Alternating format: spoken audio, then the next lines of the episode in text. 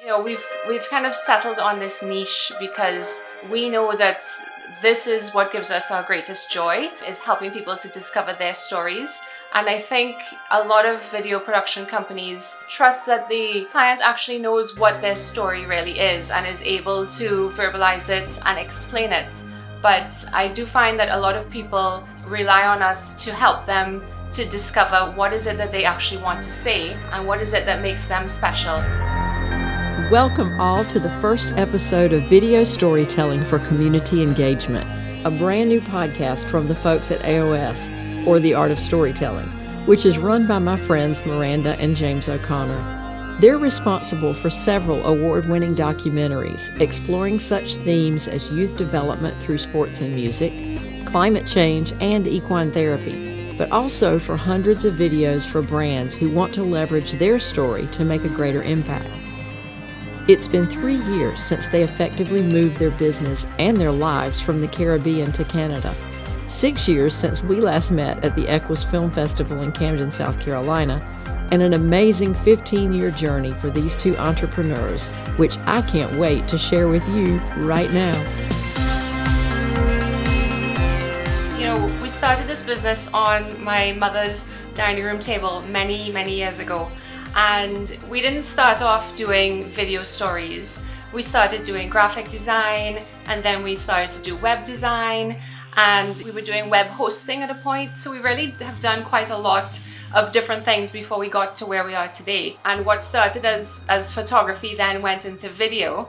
And I do remember, you know, the first time that we decided to invest in a digital camera. This is when digital cameras were becoming more available and it, it was so expensive. We had to go to the bank and get a loan. And in those days, we didn't have any money. We didn't really know what we were doing. And we kind of just like had faith that it was going to work.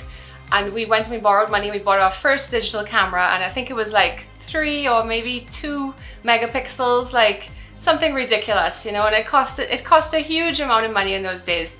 And I told and and I told him I said you know you you better learn how to use this camera and make back this money, and he did you know and it just kind of went from there. But you know coming up to the point where we met you and Bruce, we were doing a lot of business videos, business stories. We were doing some like social responsibility videos for some of the bigger companies. We had started doing a lot of oil and gas and financial work, and but but yeah, and government work. But the you know the business stories are kind of where it evolved from, um, and that's like that's what we draw on mostly. A lot of it is in the editing, but a lot of it is also in who we bring into these stories. Who are the stakeholders that we bring in to interview to form a really good narrative about the brand. People might take that for granted, but I wanted to say that a lot of the times we're doing it real time. So yes, we do put a lot of effort into the pre-production side of it and make sure that um, we're gonna you know, nail all, all, of the objectives and everything. Um, but because it's a very organic process where we're asking, you don't know what they're gonna say. Ultimately, you don't know what the what response you're gonna get, um, and that's what makes it so exciting and engaging because you're literally discovering something as as this thing un- unfolds.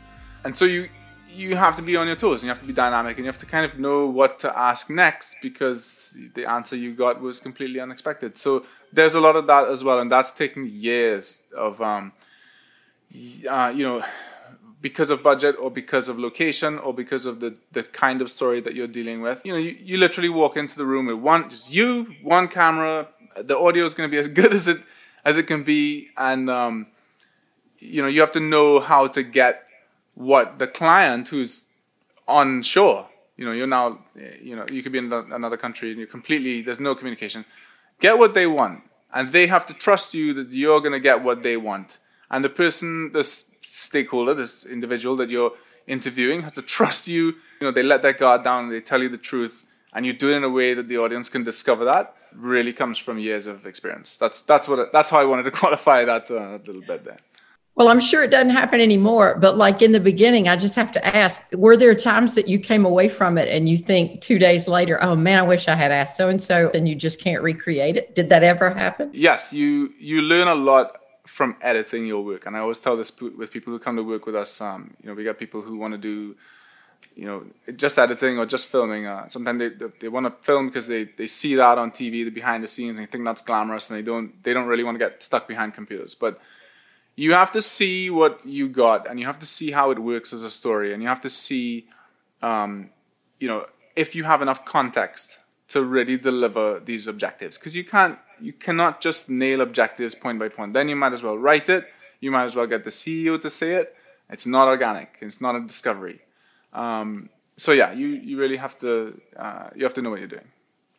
So Miranda, I have to ask a little bit more about this because I see so many people put out there they're in video production or they do this or that with with video and film. Is there anything else to you that's different between what you're doing and just a regular video company? And I mean, stakeholder storytelling to me already sounds different. Yeah, I think um, you know we've done so many different types of videos. You know, any anything. You know, we've done explainer videos and safety training videos and TV commercials.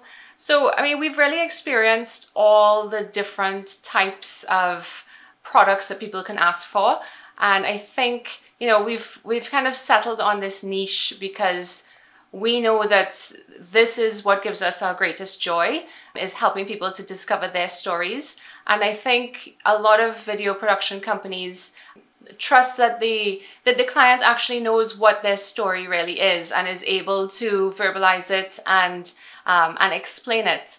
But i do find that a lot of people rely on us to help them to discover what is it that they actually want to say and what is it that makes them special and how do we how do we choose the right sound bites and put it back together into something that's like really interesting and engaging for people to watch and something that people will believe and trust and think oh yes this is a real authentic story that this person has told me and that they've had these these other people have been in their video supporting what they say you know we've had maybe employees or contractors or clients or you know charities that people work with um, we bring them in as this, as the stakeholders and they help to support what what the people are trying to say and make sure that what they've said is actually true and interesting and believable. It sounds a little clinical, but you you can talk to people and they can tell you a lot of the time these people are describing a life change or you know a significant change. And uh, and that's not doesn't necessarily apply to uh, brands and businesses who are doing quote unquote life changing work. You know you can be selling coffee but our point is you know, if you do it using this method, this format, you're not just telling me about the benefits of your coffee in a, in a bullet point format. So, um, stakeholder storytelling is really just excellent content strategy.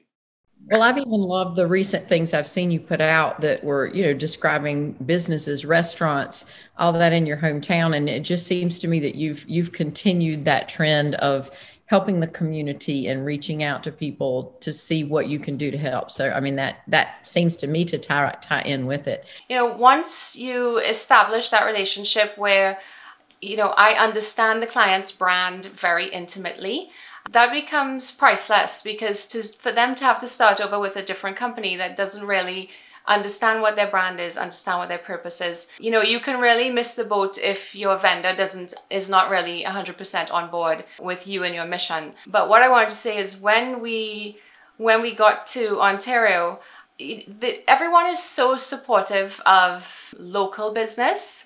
So, you know, we might not feel like we are that local or that we're, we, I mean, we are residents of this nice town and this nice area, but you know once you live here everybody wants to support you and and they will say hey you know we have this great local videographer. And i kind of feel like oh my gosh i'm an i'm an imposter in this town you know?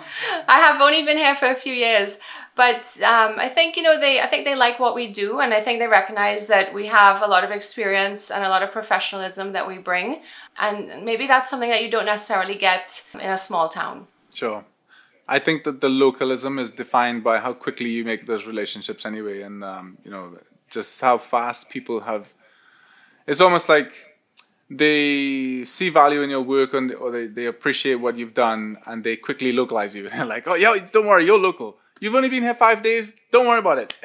And it was kind of like that in South Carolina too. You know, we got there, it's like, oh, you're here to help. Oh, you're one of us. I mean, that, that's what I see you doing up there. And so no wonder they're embracing you the way they are. But Miranda, I have to ask you, how has the pandemic affected all of the your relationships with people there and or relationships with anybody? How has that has that affected you? It's also forced us to network more and just become more involved locally as much as we can. And that is what is growing our Canadian business at this point. Well, and hopefully we'll continue to because even as we're opening up here in South Carolina, even in education, the push is we've got this virtual thing set up now. Let's keep making the most of it. And so for you guys, I'm I'm sure that that's going to still be something. Yeah, so we've had to do a few organizations that have had to transition from having the in-person events to having virtual video events and the high schools are one of them because you know, and I feel for the high school students because they don't get to have a great grade 12 experience and a graduation. So we give them a good, we give them a great movie instead. yeah, we, we're making them some really great movies, really great graduations. We did one last year. We're probably going to do a few different ones this summer. And then we have like award ceremonies that could not take place in the big gala ballrooms. So we did we did one last summer, and we'll probably end up doing more this summer as well. Yeah. So Julianne, you were talking about how much you know to what extent is the virtual stuff going to stay. The other project that we did last year was the Dufferin Farm Tour. Um, you know, previously people would drive in their car and go to the farm tour, and they would, ha- it would have this much impact. And the day after the farm tour, it's, it's over. But last year, because they didn't have that opportunity to have you know physical people come, they said, okay, well, let's do more video. And that's when they contacted us. And I was like, this is not a pandemic solution. This is a permanent solution. And, you know, sure. And I mean, you know, they're still talking now about, you know, we may be in possible lockdowns or whatever when the, when the tour comes around again, because this has gone on too long. But I think by now everyone is fully, and even the schools too, are all like, this has worked out really, really well, and it, the shelf life is permanent. And you know as well from your production, you know, you could have had a, an experiential event, you could have had a one-off thing, and maybe you know done some videos from it or whatever. But the product that you are left with, with which for for listeners is the Edge, um, you know, the story of Bruce's work, is like this living thing in its own right, and it and and and evolves, you know, over time. We've done now I don't know what four or five different edits. It's been submitted to, to film festivals.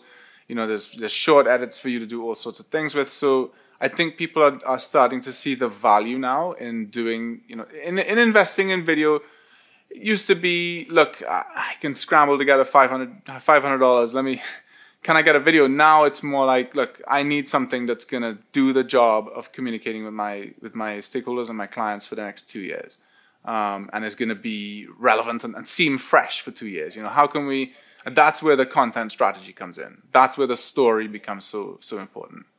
Well, I ha- Miranda, I have to ask, why are you doing it? Why? What are you doing it for? And what kind of impact have you seen? We're still trying to pay off that loan for that first camera. You remember that? Student loan, no.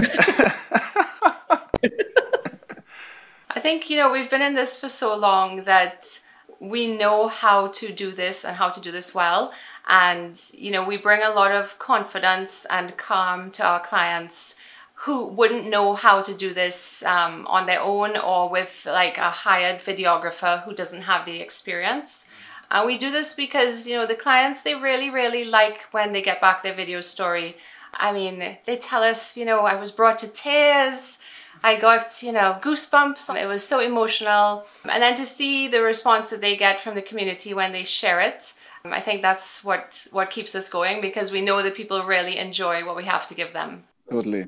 Well, you mentioned calm, and I see that it even with every time I'm around the two of you, James is this whirlwind running around doing, and Miranda, you just have this calm even today, as you know, as relaxed as you are. It just seems like there's a level of trust there, obviously. What do you see as the next step? What's what's the future for the art of storytelling? I think we're definitely expanding our reach in Ontario. We're not doing too much marketing as such, but we're definitely getting new calls every day from new clients, which is great. And I really like this space that we're falling into, which is a lot of municipal work, government, um, healthcare type work, education work. And that's actually like the really exciting work for us, you know, because anywhere that has a really good social impact in the community is definitely more rewarding for me than helping a client sell more stuff, you know.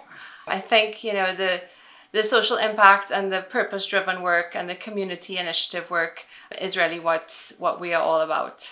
What impact do you see that this has had on your lives? I mean you've the work together the move everything else um, how has that impacted your life? It's been very emotional because the, all of the stories we've worked on have been they've all been significant stories in terms of people's lives and livelihoods and i quickly realized what a huge impact having a camera had in those situations and, and the ability to just say like oh well tell the people. There you go tell the people. Tell me your story you know and I'll and I'll, I'll see what what happens. And it did have a huge impact and it and felt amazing. At the same time it can be quite emotionally exhausting.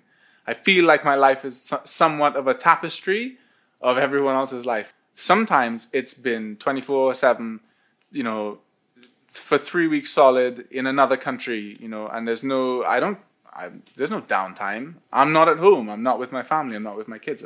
It's only recently now that you know we spend much more time as a family together, and we're able to like you know, I much more identify as a dad now, you know, and that's uh, it's a cool feeling, you know, it's a really cool feeling. Does that even begin to answer your question? Yeah, actually, it does because to me, it's the same. It's you and Bruce have always kind of seen eye to eye. I think for that same reason because you're taking in everybody else's stuff, and your creativity is what shows it in whatever light, which yeah. it ends up the, the person comes away with this feeling of, oh my God, you know, that's so yeah. powerful. He does the same thing with his work in the round pen with the clients that he brings in. And I think you have to be able to dump all of that yeah. and finding the way to dump it and do it in a safe way I would qualify saying that it's mentally exhausting. I'm some of the work is uh, five uh, percent of the work is very difficult because we do get handed very difficult stories sometimes. If you do that for a long time, um, and you, you, as you said, you take on everyone's stories, it, it can be a burden.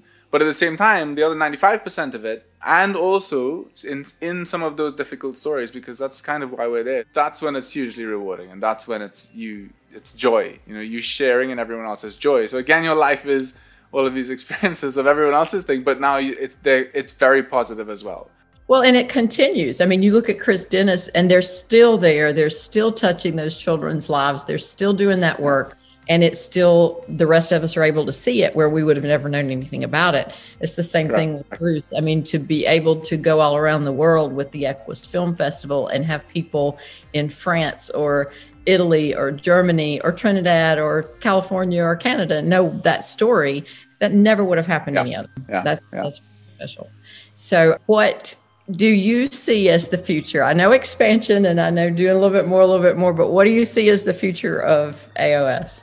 I've really embraced user generated content in a big way and encourage my clients to embrace, you know, creating their own content and telling their own story and getting getting involved. Um, we've done stuff for Headwaters Healthcare, the hospital that Miranda mentioned earlier, uh, and their staff have used our app, which is the the Content Cloud app, to shoot their own story and, and do that. And then and then they don't have to worry about the editing side of it. We we take care of that. Things like that I see as the future of, of storytelling. Well, I think the app was a brilliant move anyway from the beginning, and for people to have access to something like that. Yeah. I think what you're doing is really special. For anybody who hasn't seen stuff like your behind the scenes shoot shoot from Chris Dennis's film or any of the rest of it, it's it's intense, it's crazy, it's exciting, um, it's addictive. So I've enjoyed watching everything that you put out there. It's just exquisitely shot. So bravo. James and Miranda, thank you both so much for being with us today. And thank I've you. enjoyed talking to you. Thank you, thank you Leanne. Thanks so much for joining us today. If you're a brand or an organization or a content strategist and you're under pressure to deliver video, or you're a creator and you want to be in a better position to advise your clients, there are storytelling and content marketing guides to download at theartofstorytelling.com so be sure to sign up and subscribe. You can also download AOS Content Cloud from the App Store for free. Until next time, I'm Julianne Neal of JA Media Productions on behalf of the folks at The Art of Storytelling. See you then.